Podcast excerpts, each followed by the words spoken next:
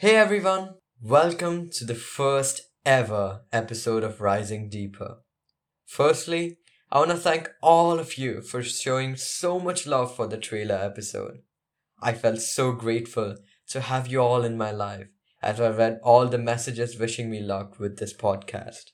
Thank you for giving me this opportunity to connect with you today. So without further ado, let's rise deeper. To start off, I want you to ask yourself, right now, in this very moment, if I gave you the superpower to remove the three most significant fears you have, which ones would you want to get rid of? It would be incredible if you use a piece of paper or even the Notes app on your phone to write down your thoughts and reflections and then go back to them and think about them in your free time. What I want to do on the show is not just share some meditation practices you see happening all over social media nowadays, but something more profound, something as raw as yourself, deep introspection. So I request you to please try to reflect along with me. What do I mean by this mumbo jumbo of deep introspection? What I mean is asking yourself open ended questions that help you reflect on your life experiences and gain more clarity about yourself. The more open ended and clearer the questions, the deeper your introspection can be. So let's first break down my fears. And let me just tell you, I'm going to let myself be completely vulnerable with you here so that we can learn to work on our fears together. And as I share my introspections with you, I would love it if you talk to yourself in a similar way, just as if we are sharing things with each other. It is kind of unfair for me though, because I don't get to hear your stories.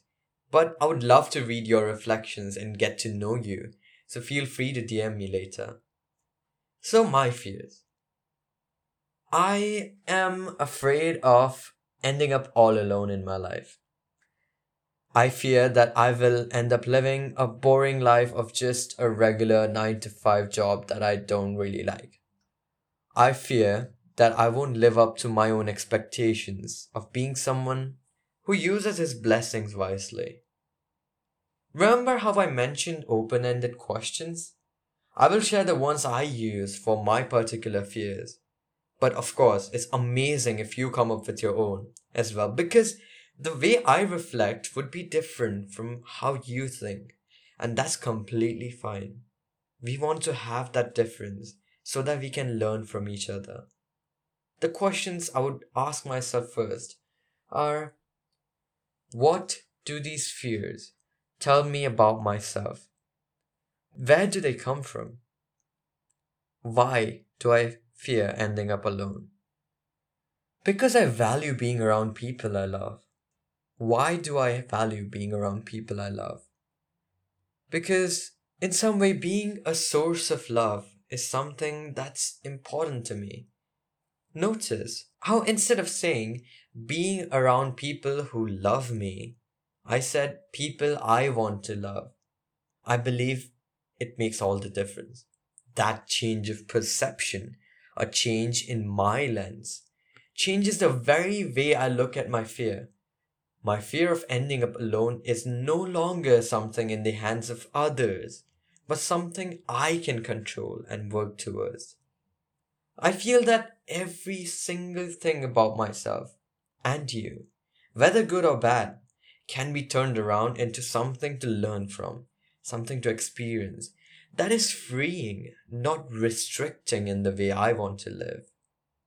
As you reflect on your first fear, see how you can change it from something terrifying into an information point, a feeling that reflects a deeper value you can work towards. It doesn't matter if it's something not very profound. Simple is ideal. What matters is the realization that fear is not something negative that should be avoided at all costs, but something that holds valuable information about who you are and who you want to be. Now to my second fear. Where does this one come from? Me fearing that I will live a boring life. I think it comes from the way I've been spoken about in high school. People used to think that I just read in a corner and write and uh, live this non exciting life. Even though I enjoyed my own company, I felt like I need to be some other way, a way that is acceptable to those around me. And there you go. The issue is right there in front of me. What I value and enjoy is personal. It doesn't need to comply with what everyone else seems to enjoy, as long as it doesn't hurt anyone. Doing what I love, even after being ridiculed by my classmates, doesn't suggest that there is something wrong with me, but rather just reflects that I that my values, my passions, my interests don't necessarily fit into everyone's little picture of happiness. And that's, I'm completely fine with that. Unlike my first fear, the second one originates from an experience of being left out and alone rather than something internal. However, my interpretation of that experience is in my hands. I could allow that fear to stop me from doing things I love, to mold me into the role of someone quote unquote typical who fits in or whatever, but that is not someone I want to be. The lens I choose to look through determines who I become. And you can choose your lens too. Now to the final fear not living up to my own expectations. Trust me, I have lots of them. And there are moments when I feel frustrated with myself for not fulfilling them. Say, when I don't go to the gym, although I had promised myself that I would, or put off an assignment till the last day. What does this tell me? Does this tell me that I'm a bad person? That I'm an undisciplined person? No. It shows me that I value being a person I'd be proud of at the end of the day. And even though I don't fulfill my expectations sometimes, it's fine. Because no one, no one other than me expects me to be this perfect person. It's all me. To anyone who loves me, me being driven and satisfied in doing what I do is what matters.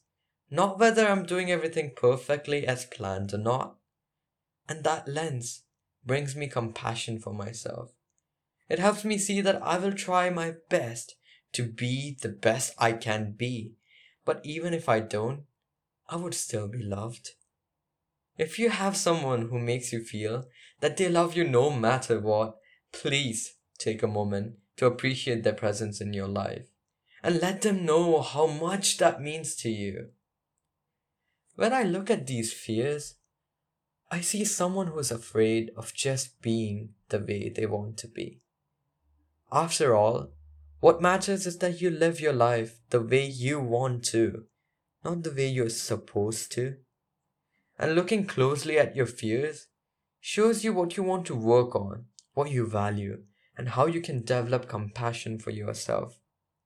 My goal through this episode is not to remove all your fears, which, to be honest, no one can except you, but just to provide you with an experimental pair of glasses through which you can see these fears for what they actually are. Just your mind telling you stories. It loves that. Mind loves making up stories. And you can interpret a story whichever way you want. So why not interpret it in a way that serves your growth? Let's try to find meaning in the darkest of places our mind takes us to and see how beautiful self understanding really is. If this episode inspires you to spend more time understanding yourself, I really suggest you reflect on the questions I've attached in the description of the episode. Thank you so much for giving me this invaluable time today, and I hope you found this episode meaningful. If you feel that your loved ones would benefit from this episode as you did, please share the love and support. And please let me know what you think about this episode. I'm someone who is new to this and would love to learn from your opinion and improve. Again, I deeply appreciate your dedication to your journey. See you next week and keep rising deeper.